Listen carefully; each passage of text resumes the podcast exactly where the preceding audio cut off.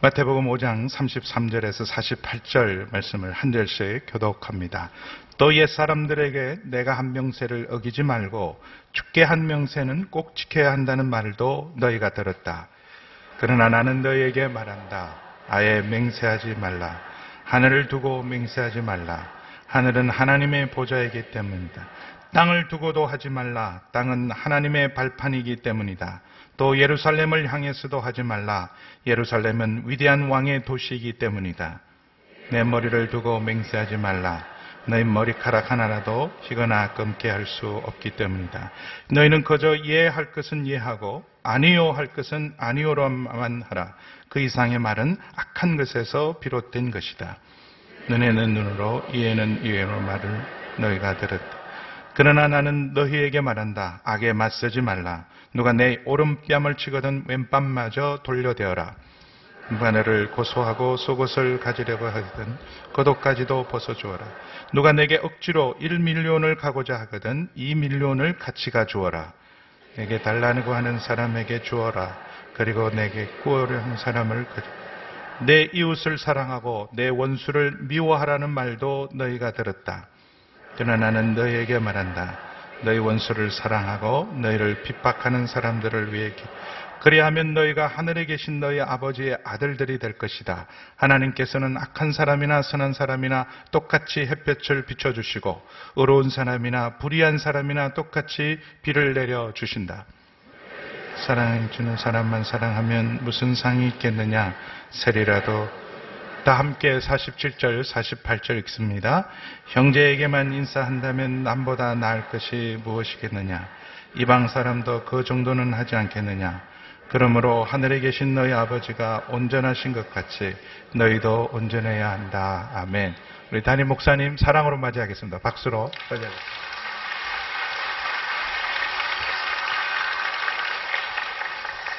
할렐루야.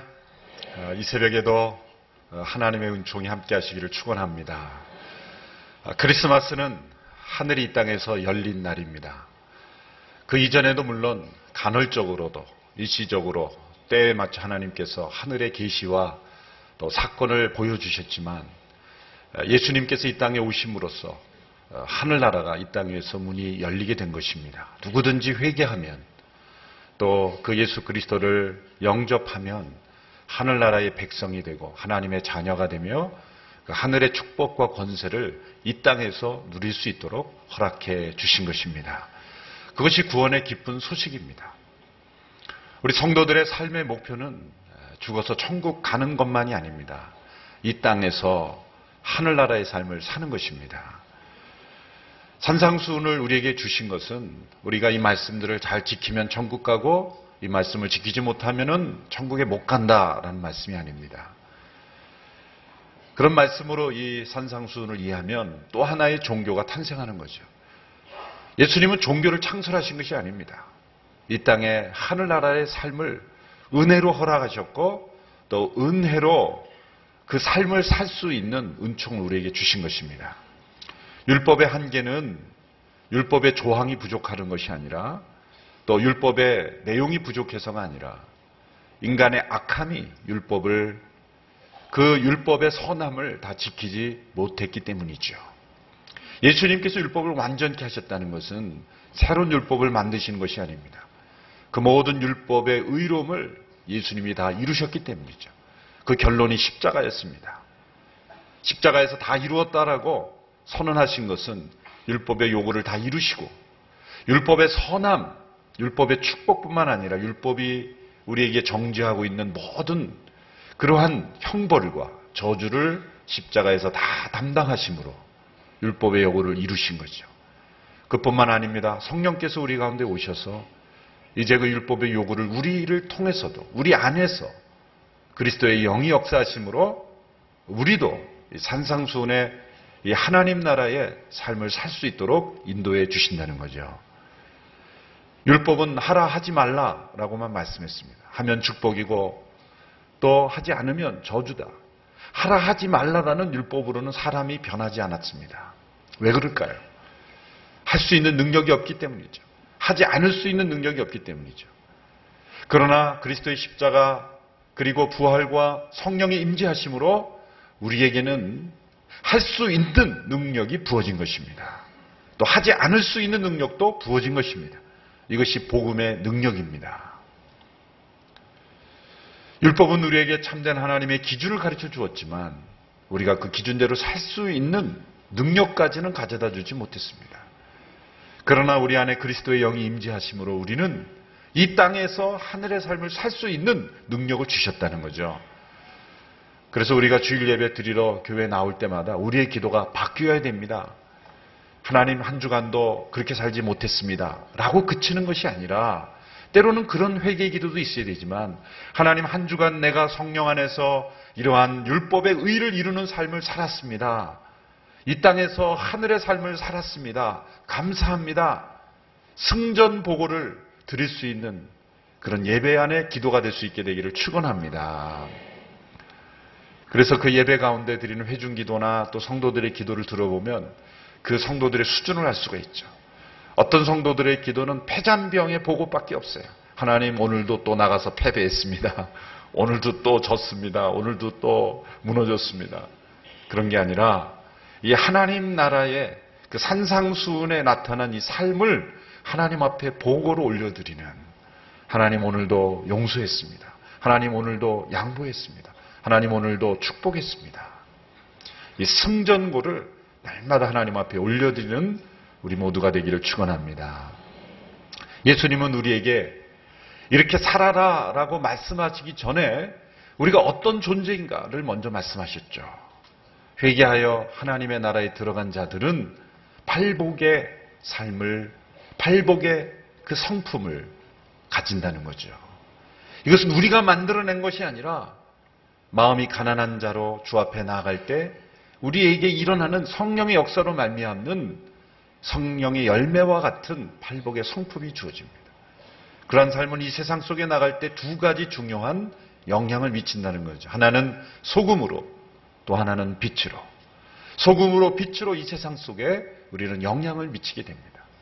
이 세상 속에 소금으로 빛으로 사는 사람은 분명히 구별된 삶을 삽니다. 그리고 무언가 다른 삶을 살죠. 그래서 예수님께서는 이 땅에 있는 사람들의 중요한 문제들을 여섯 개의 케이스로 어, 끄집어내신 것입니다. 어제 우리는 세 가지 케이스를 봤습니다. 어쩌면 이 세상 속에 있는 우리가 신문지상과 뉴스에서 듣는 그런 끔찍한 그런 뉴스들의 핵심을 이루는 거죠. 살인과 간음, 분노에서 시작되는 살인, 그리고 그 마음을 통제하지 못하면서 생기는 그러한 성적인 타락과 문제들, 폭력들. 우리 이 세상에 있는 문제들을 예수님이 마치 내다보신 것처럼 그렇게 우리가 어떠한 모습으로 이 세상에 살아야 될 것인가를 말씀해 주셨습니다. 오늘 나오는 이슈도 마찬가지입니다. 오늘 현대인들의 문제 속에 나타나는 아주 중요한 이슈들을 예수님께서 미리 내다보신 것처럼 알려주셨습니다. 당시의 율법학자들은 구약에 있는 하나님의 율법, 그 선함을 가르쳐주고 인도해주는 그 율법을 오히려 어떻게 하면 인간의 악함을 포장할 수 있도록 어떻게 하면 그 율법을 지키지 않고 그 자신을 위선적으로 만들 수 있는가를 만들었던 것입니다. 어쩌면 이 세상에 종교도 그러한 역할을 해줄지도 모릅니다. 종교인이 되면서 우리는 우리 스스로의 그 악함을 적나라하게 하나님 앞에 내어놓기보다는 포장하고 위장하는 그러한 일로 종교를 이용하는지도 몰라요. 어떤 분은 그 1년의 어, 스케줄을 짜서 교회도 한 번 가고 불교도 한 번 가고 천주교도 하고 왜 이렇게 다니시냐 고 생각하면 보험을 들어놓는 거예요. 어느 쪽이 옳은지 모르고 어느 쪽에서 또 될지 모르니까 보험 들듯이 예. 그런 삶이 아니라 이 땅에서 천국을 체험하고 누리는 그러한 참된 복을 우리가 살아야 될 줄 믿습니다. 오늘 나온 케이스는 세 가지 케이스입니다. 첫 번째는 이 언어에 관한 겁니다. 언어에 관한 것. 말의 진실성에 관한 겁니다. 이 맹세에 대한 율법을 예수님께서 교정해 주시면서 그 원래의 뜻을 가르쳐 주고 있습니다. 오늘 보면 33절의 말씀을 함께 보겠습니다. 33절 말씀 시작. 또 옛사람들에게 내가 한 맹세를 어기지 말고 죽게 한 맹세는 꼭 지켜야 한다는 말도 너희가 들었다. 그러면서 나는 그러나 나는 너에게 말한다. 이렇게 말씀하죠. 자, 옛사람들로부터 들었던 그러한 율법의 해석은 무엇입니까? 내가 한 맹세를 어기지 말고 죽게 한 맹세는 꼭 지켜야 된다. 틀린 말이 아무것도 없죠? 어, 아무것도 틀린 말이 없는 것처럼 보입니다. 그런데 죽게 한 맹세는 꼭 지켜야 된다라는 그 말을 추가한 이유가 무엇일까요? 그것은 이런 이면의 뜻이 있습니다. 죽게 하지 않은 맹세는 지키지 않아도 된다. 그렇게 이용한 거죠. 출애굽기 말씀에 보면 하나님 앞에 맹세한 것, 또 레위기, 신명기 곳곳에 하나님의 이름으로 맹세한 것은 반드시 지켜야 된다. 레위기 19장 12절에도 너희는 내 이름으로 거짓 맹세함으로 하나님의 이름 욕되게 하지 말라. 이런 구절들이 많이 나옵니다.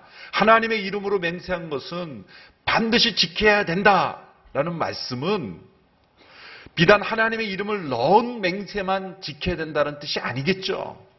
어제도 말씀한, 말씀드린 대로 하지 말라라는 것은 꼭 문자적으로만 하고 그 이면에 그것을 긍정적인 명령으로 그걸 확대시키지 않고 문자적으로만 이해하는 거예요. 부정적인 명령. 하나님의 이름이 들어간 맹세는 반드시 지켜야 된다. 그러나 하나님의 이름을 사용하지 않은 맹세는 때로 지키지 않아도 된다. 이렇게 비껴가는 거죠.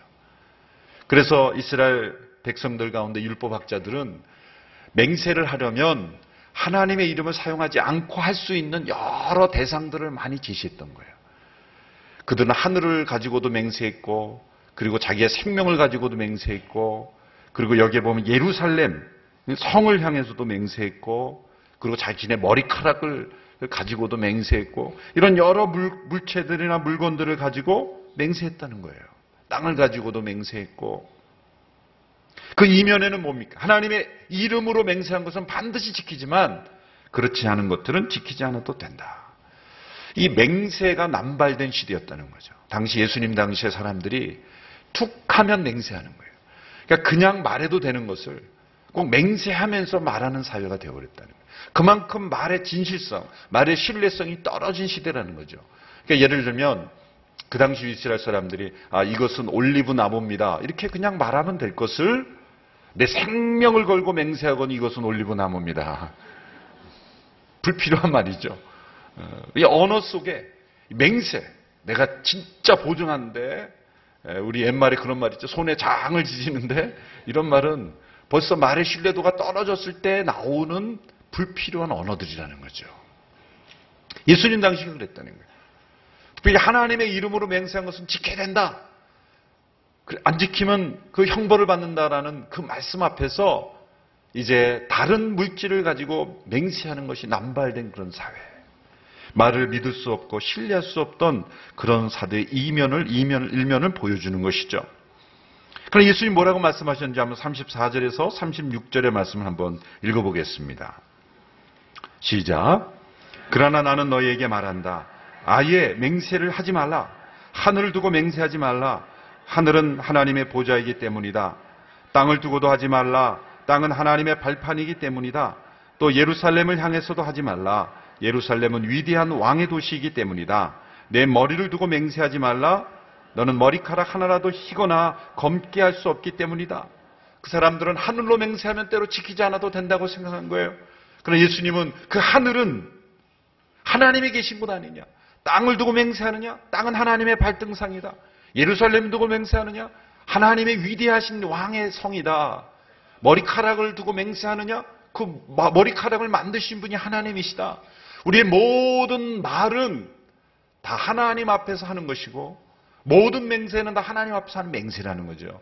비단 하나님의 이름이 들어가지 않았다고 해서 지키지 않아도 된다고 하는 것이 문제라는 거예요. 그러므로 예수님 이렇게 말씀하십니다. 아예 맹세하지 말라. 맹세가 필요 없는 언어가 돼야 된다는 거예요.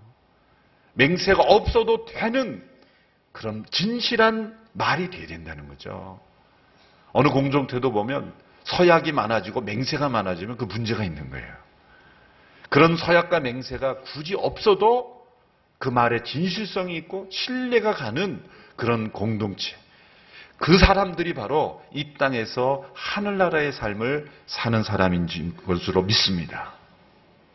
우리의 모든 삶을 하나님이 다 지켜보고 계신다는 거예요. 우리의 모든 언어를 다 하나님이 듣고 계신다는 거예요. 그리고 우리의 모든 말과 행동을 하나님이 지켜보시고 기록하고 계시다는 것이죠.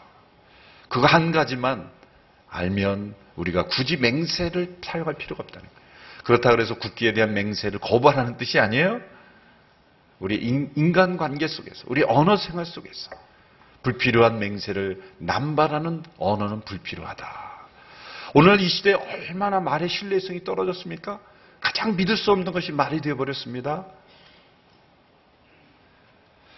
구약 시대에 보면은 이 말이 얼마나 중요한가, 말이 얼마나 파워가 있는가를 보여주는 예가 바로 이삭이 야곱을 축복한 사건을 보면 알 수 있습니다. 창세기에 보면 그 시대의 그 언어의 그 힘, 언어를 어떻게 생각했는지를 보여주는 단면인데 우리가 알다시피 야곱이 엄마와 함께 그 아버지 이삭을 속였잖아요. 참 속는 아버지도 문제지만 그렇게 그 엄마와 아들이 아버지를 속였는데 그래서 분별을 못하고 축복을 했습니다. 그 에서에게 갈 축복을 야곱에게 다 준 거죠. 그 다음에 이제 에서가 왔습니다. 속은 줄 알았어요. 아, 내가 전에 축복했던 게 에서가 아니라 야곱이구나. 큰일 났죠. 그 다음에 에서가 왔습니다. 아버지 내게도 축복해 주소서. 그러니까 이 이삭이 뭐라고 말합니까? 없다. 다 축복해 줘 버렸다. 저는 그 말씀을 보면서 아니 왜 그러지? 그냥 불러서 취소 그러면 될 거 아니에요. 너한테 내가 축복한 거 나 취소. 우리는 그 취소할 수 있다고 생각하는데 이삭은 취소가 안 된다고 믿어요. 그 시대의 세계관인 거예요. 어쩌면 우리 시대에 다 잃어버린 한 번 자신의 입에서 나간 기도, 한 번의 입에서 나간 말, 한 번 자신의 입에서 말한 것은 반드시 지켜져야 한다는 것. 취소될 수 없다는 것을 그렇게 믿었다는 거예요. 그걸 보면 우리가 오늘 이 시대에 얼마나 우리는 말을 믿지 않고 증거를 믿죠. 물건은 믿는데 말은 믿지 않아요. 물증이 있어야 돼요. 법정에 가면. 물증이 있어야 돼요. 말은 못 들었다면 끝나는 거예요. 말 안 했다 그러면 끝나는 거예요. 그러므로 이 예수님 당시에도 왜 물건을 가지고 맹세했겠습니까? 사람의 말은 믿을 수 없으니 예루살렘 성을 두고 맹세하고 머리카락, 내 말을 믿느니 머리카락을 믿어라는 거죠. 얼마나 우스꽝스러운 시대가 되어버렸습니까? 오늘 이 시대에 이 땅에서 하늘나라에 구별된 의로운 삶은 정말 우리의 말이 진실하고 우리의 말이 믿을 수 있는 신뢰할 수 있는 우리의 말이 될 수 있게 되기를 축원합니다. 어제는 눈과 생각을 통제해야 되는데 오늘은 말을 통제하라. 입에 파수꾼을 세워라. 우리의 말을 하나님이 다 듣고 계신다. 하나님 앞에서 그리고 한 번 내뱉은 맛을 취소할 수 없는 말인 것처럼 그렇게 살으라는 거죠. 그래서 예수님께서 이렇게 말씀하십니다. 이어서 보충 설명으로 37절의 말씀을 주신 것입니다. 37절 말씀 같이 읽습니다. 시작.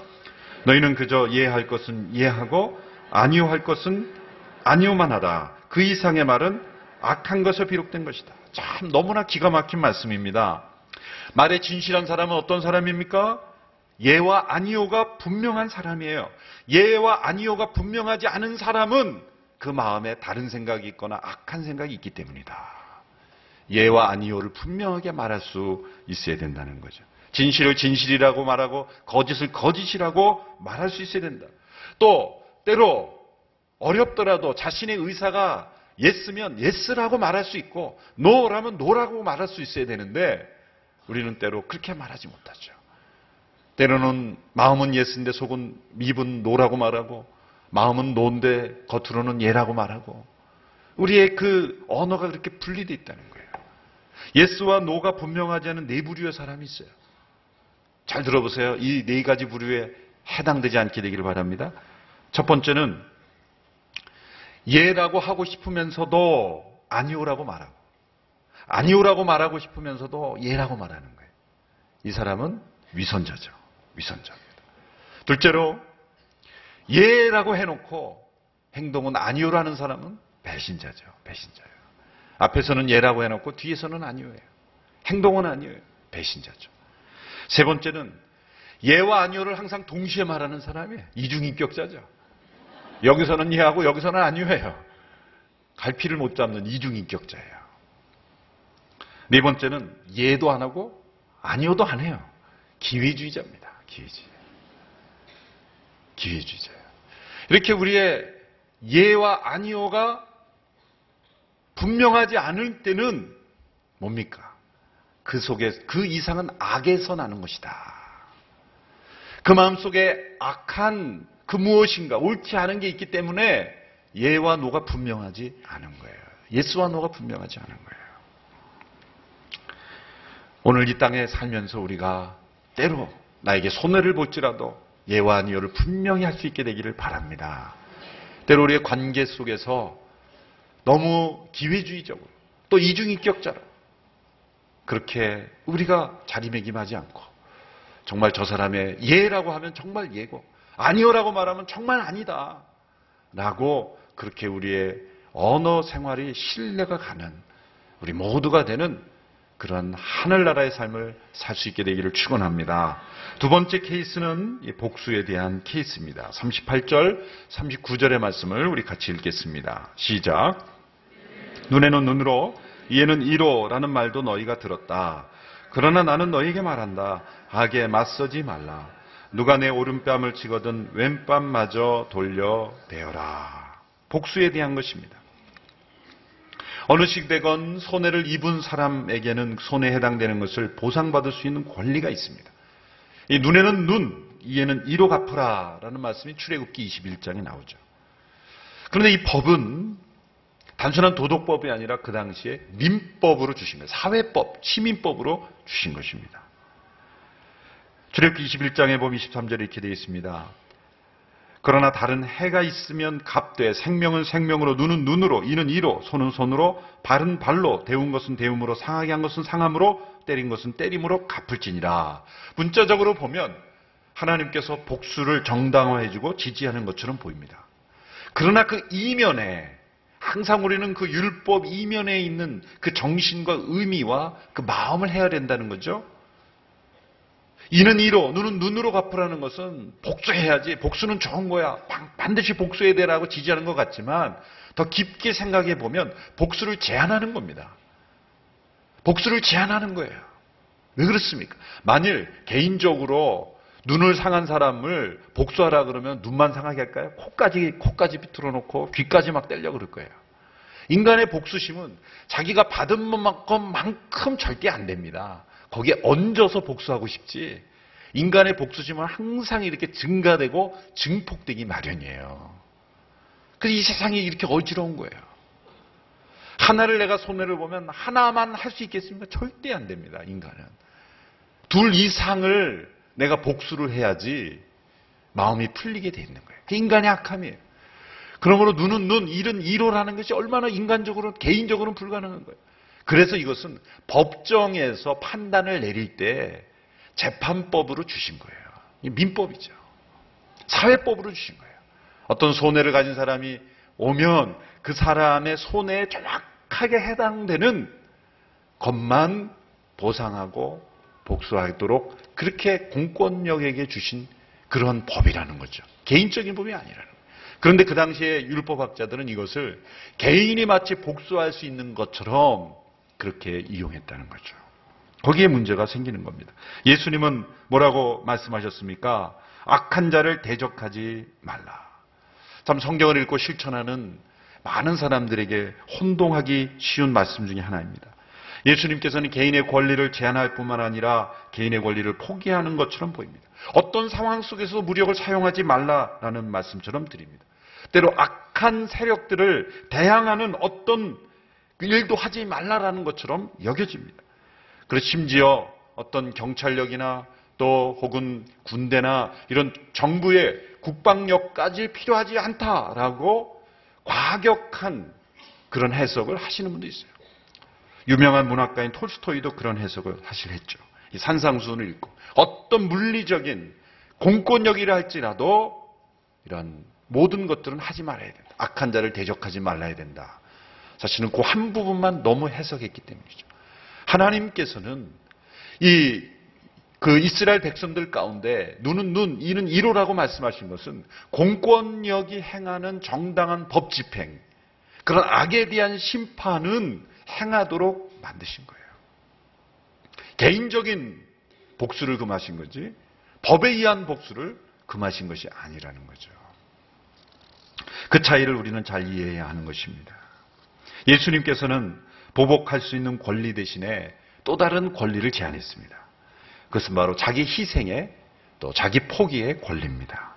39절의 후반부에 내 누구든지 내 오른편 뺨을 치거든 왼편도 돌려대라. 유명한 말씀이죠. 이 오른쪽 뺨을 맞으려면 어느 쪽에서 해야 됩니까? 대개 오른손잡이라고 한다면 뺨을 맞는 사람은 어느 쪽에 맞습니까? 왼쪽을 맞죠. 근데 오른쪽 뺨을 맞았다는 것은 만약에 오른손잡이가 뺨을 쳤다면은 이거는 손등으로 친 거예요. 그래서 사람들이 해석을 하기를 아 이것은 그 당시 사람들이 손등으로 친다는 건 두 배의 모욕을 주는 거예요. 손바닥으로 치는 것보다 손등으로 치는 것은 두 배의 모욕을 주는 거예요. 그럴 때 왼뺨까지 내어주라. 이런 바보 같은 삶이 어디 있습니까? 그렇죠? 오른쪽 뺨을 맞았으면 오른쪽 뺨을 때려야죠. 그렇죠? 이건 무엇을 의미하는 걸까요? 뺨을 맞고 살아라는 뜻이 아니죠.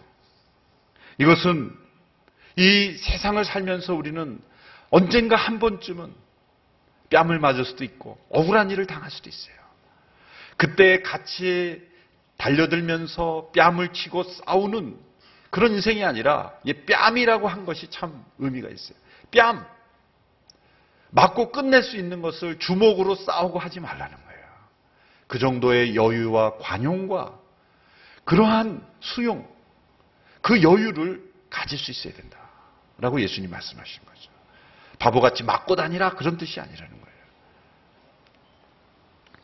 또한 예수님께서 또 다른 경우를 말씀하셔서 40절에 보시면 누가 너를 고소하고 속옷을 가져려고 하거든 겉옷까지도 벗어주라. 여기서 속옷을 우리가 자꾸 현재 입고 있는 속옷이라고 생각하니까 누가 속옷을 가져가려 그럴까? 이렇게 생각하고 겉옷을 우리가 입는 것으로 생각하는데 그렇지 않습니다. 여기서 이 속옷은 사실은 그 당시의 사람들의 그 겉옷은 필수적인 거예요. 겉옷은 그 당시에 유대 광야도 있고 또 가난한 사람의 겉옷은 뺏지 말고 보장해주는 아주 중요한 그런 생계, 생명을 유지하는 수단인데 이 속옷은 뭐냐면 쉽게 말하면 엑스트라 옷이 엑스트라. 그러니까 추가적으로 있어도 되고 없어도 되고 그런 옷. 네. 그런 옷. 그런 옷을 가져가자고 하면 겉옷까지 줘버리라. 너에게 있어서 지금 꼭 필요하지 않은 것을 누가 원할 경우에는 그냥 줘버려라. 관용과 여유의 삶을 말씀하시는 거죠. 그런 것으로 시비하고 하지 마라. 그런 것을 줄 수 있는 그런 여유, 관용을 말씀하신 거예요. 또한 또 한 가지 케이스를 말씀하죠. 41절에 보십시오. 시작. 누가 내게 억지로 1밀리언을 가고자 하거든 이 밀리언을 같이 가져오라. 이 밀리언이라는 단어, 우리 개역에는 오리 십리로 했지만은 밀리언이라는 데서 마일이 나왔죠. 영어의 마일. 밀리언이라는 게 천 걸음 정도 그런 뜻이죠. 밀리언이 헬라어로 천 걸음. 이 밀리언. 그러니까 1마일. 1마일을 가고자 하면 2마일을 줘라. 1마일은 그 당시에 로마 군병들이 통치하기 위해서 그 누구든지 징발을 하면 당신 이 물건 들고 1마일 나랑 갑시다. 그럼 가야 돼요. 로마 법이었어요. 누구든지. 1마일 이상은 안 돼요. 그래서 예수님이 십자가를 지고 갈 때 구레네 시몬이라는 사람이 십자가를 대신 졌죠. 그게 그 법에 적용돼서 당신이 십자가 져 그럼 줘야 되는 거예요. 1마일 정도로 걸었을 거예요. 그 법이 있었기 때문에 1마일을 가고자 하거든 아마 로마 군병 그래서 사람들이 로마 군병이 나타나면 다 숨었겠죠. 일 시킬까 봐. 근데 1마일을 가고자 하거든 2마일을 가라. 그것이 너에게 법의 의무지만 그것을 하기 싫어서 어쩔 수 없이 하는 사람이 되지 마라. 기꺼이 이 말까지를 가져버려라. 가져버려라. 그걸 기쁨으로 해버려라. 내가 당한다고 생각하지 말고 내가 도와줬다라고 생각해라. 그게 이 땅에서 하늘나라를 사는 삶의 태도이다. 이 적극적인 생각을 가지라는 거죠. 대개 보면 어떤 일을 하든지 시키는 일을 또 안 하려고 최소화하는 사람이 있고요. 어떤 사람은 시키는 것 이상의 그 이상의 일을 만드는 사람이 있죠. 불필요한 일을 만들라는 것이 아니라 무엇이든지 어떤 의무감 이하로 하는 사람이 있고 그 의무감을 기쁨으로 만드는 사람이 있어요. 이 땅에서 천국을 사는 삶. 여러분의 일터에서 일할 때 주어진 일의 영역 이하로 어떻게 하면 최소화시킬까? 어떻게 하면 일을 안 할까? 그 의무에 그냥 눌려서 사는 인생이 아니라 그 의무를 기쁨으로 바꾸고 그리고 봉사로 바꾸고 헌신으로 바꾸고 그런 놀라운 역사가 있게 되기를 바랍니다. 영어로 표현하면 듀티를 딜라이트로 바꾸라. 의무감으로 하지 마라. 기쁨으로 하라. 이것이 바로 이 땅에서 천국을 사는 삶이라는 거예요. 또 한 가지 마지막 주 케이스입니다. 42절의 말씀입니다. 시작. 내게 달라고 하는 사람에게 주어라. 그리고 내게 꾸려고 하는 사람을 거절하지 말라. 아무에게나 돈 달는 사람에게 막 주라는 뜻이 아니죠. 주고자 하고 베풀고자 하는 것도 효과적으로 주어야 합니다. 예수님께서 이런 말씀을 하신 배경이 있어요. 구약에 보면 이 안식년과 희년의 제도가 있죠. 이 세상에서 참 생각할 수 없는 정말 구약의 율법을 지키면 천국이에요, 거기는. 50년마다 원대산이 돌아오죠. 7년마다 빛이 탕감돼요. 6년 동안 계속 경제 생활을 해서 빚이 적고 또 어렵죠. 근데 7년이 되면 빚이 탕감돼요. 아, 모든 빛이 탕감되는 거예요. 벌써 우리는 악한 사람들, 이 세상에 익숙한 사람들 무슨 생각을 해요? 그러면 열심히 은행에다 돈 빌려다가 쓰고 7년 되면 탕감. 이 사람 저 사람 다 돈 빌려다 쓰고 7년 되면 탕감. 그걸 생각하지 않겠어요? 물론 여기 계신 분들은 생각 안 하겠지만 그런 법이 있다 그러면 그걸 이용하려 그러지 그걸 선하게 보는 사람이 없죠. 그런데 만일 모든 어떤 사람들이 그런 악한 의도가 아니라 불가피하게 돈을 빌렸어요. 불가피하게 돈을 빌다 쓰게 됐는데 갚을 능력이 없는 거예요. 그래서 빚이 쌓여가지 않고 7년 되면 다 빚이 면제되는 사회. 야, 이런 공약 내세우면 바로 대통령 됩니다. 천국이죠. 천국이에요. 구약의 율법을 정말 이스라엘 백성들이 그대로 지켰더라면 이 세상에 어떤 사람들도 어떤 조직이나 나라에서 생각할 수 없는 천상의 축복을 받는 거예요. 그 지키지 않았다는. 그런데 그러면 인간의 악함을 하나님 몰라서 그런 겁니까? 아니죠. 그러면 6년째 되면 아무에게나 막 빚냈다가 7년째 되면은 탕감 그렇게 할까요? 아니죠. 탕감되어도 내가 괜찮을 만큼만 빌려주게 돼 있는 거예요, 사람. 그러니까 불필요한 과도한 돈고래를 사전에 차단하는 거죠. 그리고 가난한 자들에게 빌려줄 때는 주었다라고 생각하고 빌려주라는 거예요. 주었다라고 생각하고. 6년째 돼서 아 이제 내년이 7년인데 탕감되니까 난 아무도 못 줘 그렇게 생각하지 말고 정말 가난하고 필요가 있는 그러한 사람들이 돈을 빌리러 올 때는 7년째 내년이 빚을 탕감되는 해라 할지라도 주었다 생각하고 빌려주라. 갚을 수 있으면 좋고 못 갚아도 괜찮다. 이것이 천국이 아니겠어요? 천국이 아니겠어요. 우리의 상상하기는 어려운 그런 사회였지만 이 땅에서 천국을 사는 그런 모습. 자신이 감당할 수 있는 그런 능력 아래서 감당할 수 없는 것 같이 빚을 짊어지라는 게 아니죠. 또 아는 사람끼리 서로 돈 거래를 많이 하라 그런 뜻이 아니에요. 때로 정말 필요하고 힘든 사람들에게 작은 물질이라도 빌려 준 것을 주었다라고 생각하라. 어떤 분은 아주 작은 돈을 빌려준 것은 꼭 기억하면서 큰 돈 빌린 것은 잊어버리는 사람들이 있어요. 예, 이거 정반대의 삶이죠. 정말 예수님께서 우리에게 보여주신 삶의 모습은 이 땅에서 상상하기 어려운 천국의 삶입니다. 그러나 불가능한 것은 아니라는 거죠. 우리가 형제에게 나누어주고 베풀어주고 관용한 것은 하나님이 받으신 아름다운 제사라는 것을 기억하시기를 축원합니다. 이제 마지막 43절에 45절의 말씀을 같이 읽겠습니다. 시작. 내 이웃을 사랑하고 내 원수를 미워하라는 말도 너희가 들었다. 그러나 나는 너희에게 말한다.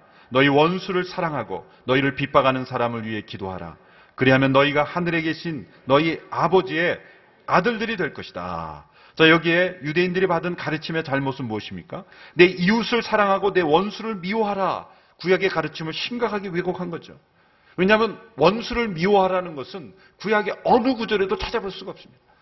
오히려 구약에는 원수를 사랑하라라는 말씀이 가득 차 있어요.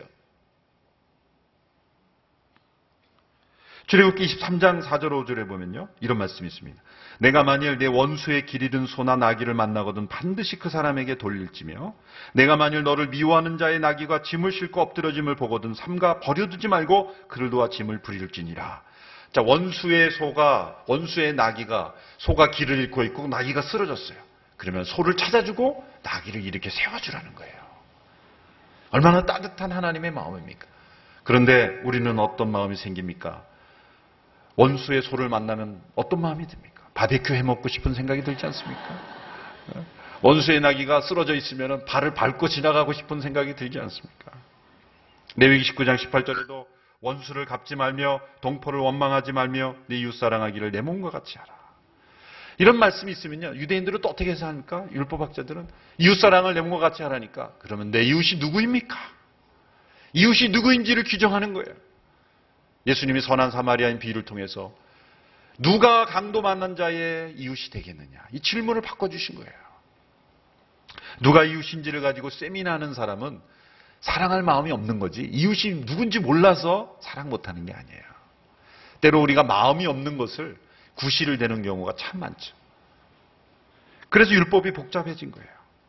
얼마나 여러분 불가능해 보이는 겁니까? 원수를 사랑하라. 너희를 핍박하는 자를 위하여 기도하라. 불가능한 거면 예수님이 말씀하지 않으셨겠죠. 우리 믿음의 선배들 가운데 우리 주변에도 원수를 사랑하는 사람들이 얼마나 많습니다. 최근에도 미국 커네티컷의 그 유치원 초등학교 총기 그 살해 사건 내한 아버지가 그 살해당한 그 유치원 아이의 아버지가 추모사를 하면서 얼마나 아름답고 사랑스러운 딸에 대한 추모를 눈물로 하면서 그러면서 마지막에 이런 말을 했습니다. 여러분 제가 지금 제정신으로 하는 것을 잘 들으시 기 바랍니다. 저는 정신 나간 것이 아닙니다. 제정신입니다. 저는 이 시간 그 가해자의 부모님을 주님의 예, 진심으로 위로합니다. 그랬어요. 제정신으로는 할 수 없는 거죠. 가해자의 부모를 위로한 거예요. 얼마나 마음이 아프겠냐는 거예요. 저는 그분의 자신의 신앙이 무엇인지를 밝히지 않았지만 틀림없이 크리스천일 거라고 생각합니다. 아미시 마을 미국 필라델피아에 똑같은 비슷한 총격 사건이 학교에서 있었죠. 그때도 그 모든 부모들이 그 가해자의 가정을 방문해서 위로했다는 거예요. 그리고 모든 성금을 그래서 위로의 성금 중에 일부를 그 가족들에게 주었다는 거죠. 원수를 사랑하라는 거죠. 좋아해서 사랑하는 것이 아닙니다. 우리는 좋아해야만 사랑한다고 생각합니다. 그러나 좋아하지 않고도 사랑할 수 있습니다. 왜? 사랑은 감정일 수도 있지만 감정을 넘은 의지의 행동일 수도 있기 때문이죠. 그래서 기도하라 그런 거예요. 기도하라는 거예요. 자연적 본능이 되면 왜 기도하라 그랬겠습니까? 원수를 사랑하는 첫 번째 비결은 그를 위해 기도하는 거예요. 사랑이 있어야 기도할 수 있지만 때로는 기도하면 사랑이 생길 수도 있는 거예요. 루이스라는 분은 더 재밌게 설명했어요. 원수를 사랑하는 첫 번째 스텝은 원수를 사랑하는 척 하는 것이다. 원수를 사랑하는 척 행동하는 것이다. 아마 자신의 경험인 것 같아요. 사랑하는 마음이 있을 때까지 기다리면 사랑 못하니까. 행동부터 하라는 거예요. 그러다 보니까 마음이 생기지도, 생길 수도 있다. 그렇게 말씀하신 것을 읽은 적이 있습니다. 여러분, 예수님께서 이렇게 높은 수준의 그런 성품과 윤리를 요구하시는 이유가 뭡니까? 마지막 45절에 그 이유가 나와 있습니다. 그리하면 너희가 하늘에 계신 너희 아버지의 아들들이 될 것이다. 왜냐하면 하나님께서는 악한 사람이나 선한 사람이나 똑같이 햇빛을 비춰주시고 의로운 사람이나 불의한 사람에게 똑같이 비를 내려주시기 때문이다. 자, 하나님의 아들들이 될 것이다. 이해하기, 오해하기 쉽죠. 이렇게 원수를 사랑해야만 하나님의 자녀가 된다는 걸까요? 그러면 예수님 외에 여기 중에 몇 분만 하나님의 자녀가 되고 우리 모두는 다 탈락이 되지 않을까요? 이 언어적 표현을 잘 이해하셔야 됩니다. 예수님 말씀하신 건 아람어인데 아람어는 형용사가 많지 않아요. 그래서 명사와 명사를 가지고 많이 쓰는 거예요. 그래서 이 성경에도 보면은 뭐 누구를 가리켜 우레의 아들이다, 우레의 아들이다. 아주 성격이 급한 사람, 내 우레같이 급한 사람을 우레의 아들이다. 아주 평화로운 사람들 가리켜 평화의 아들이다. 정말 위로를 잘하는 사람을 가리켜 위로 그 자체인 사람을 가리켜 저 사람은 위로의 아들이다 그렇게 비유한 거예요. 그러면 여기에서 하나님의 아들들 될 것이라는 것은 만일 너희가 원수를 사랑하는 그런 천국의 삶을 살면 너희는 하나님을 가장 닮은 자녀가 될 것이다. 정말 하나님의 DNA를 그대로 가진 자녀로 이 땅에 보이게 될 것이다. 그것이 하나님의 아들들이 될 것이라는 표현인 거예요. 단지 우리가 이 땅에서 마음이 가난해져서 하나님의 자녀가 되는 것에서 멈추는 것이 아니라 예수님이 바라보고 계신 목표는 뭡니까? 이 땅에서 원수를 사랑함으로 가장 하나님을 가장 닮은 자녀가 되는 거예요. 자녀도 부모를 닮지 않은 자녀가 있고 가장 잘 닮은 자녀가 있듯이 천국에도 간신히 하나님의 자녀로 사는 사람이 있고 하나님답게 하나님을 닮아가는 하나님과 같이 햇빛과 단비를 악인에게도 주시는 예수님 잘 믿는 사람의 밭에만 비가 내리면 얼마나 우리가 전도하기 쉽겠어요. 거봐라 예수 안 믿으니까 비가 안 오잖아. 그러나 하나님은 예수님 안 믿어도 햇빛과 단비를 다 주시잖아요. 그러나 마지막 심판에 이르면 없어지지만 그때까지는 하나님은 이 일반 은총, common grace를 베풀어 주시는 거예요. 그것처럼 우리가 이 땅을 살면서 그렇게 하나님답게 살아야 된다. 그래서 마지막에 이렇게 말씀합니다. 아버지가 온전하신 것 같이 너희도 온전해야 된다. 완전하라는 게 아니에요. 온전해야 된다. 하나님이 우리에게 요구하신 대로 성령을 따라 사는 자에게 요구되는 온전한 삶을 이 땅에서 살아야 된다. 너무, 너무 많은 말씀을 쏟아부었습니다. 이 말씀을 마음에 새기고 묵상하고 오늘 하루 동안 이 말씀 속에서 천국을 경험할 수 있게 되기 축원하고 단지 율법이 아니라 능력으로 이 말씀이 우리의 삶을 통해 나타날 수 있게 되기를 주님의 이름으로 축원합니다.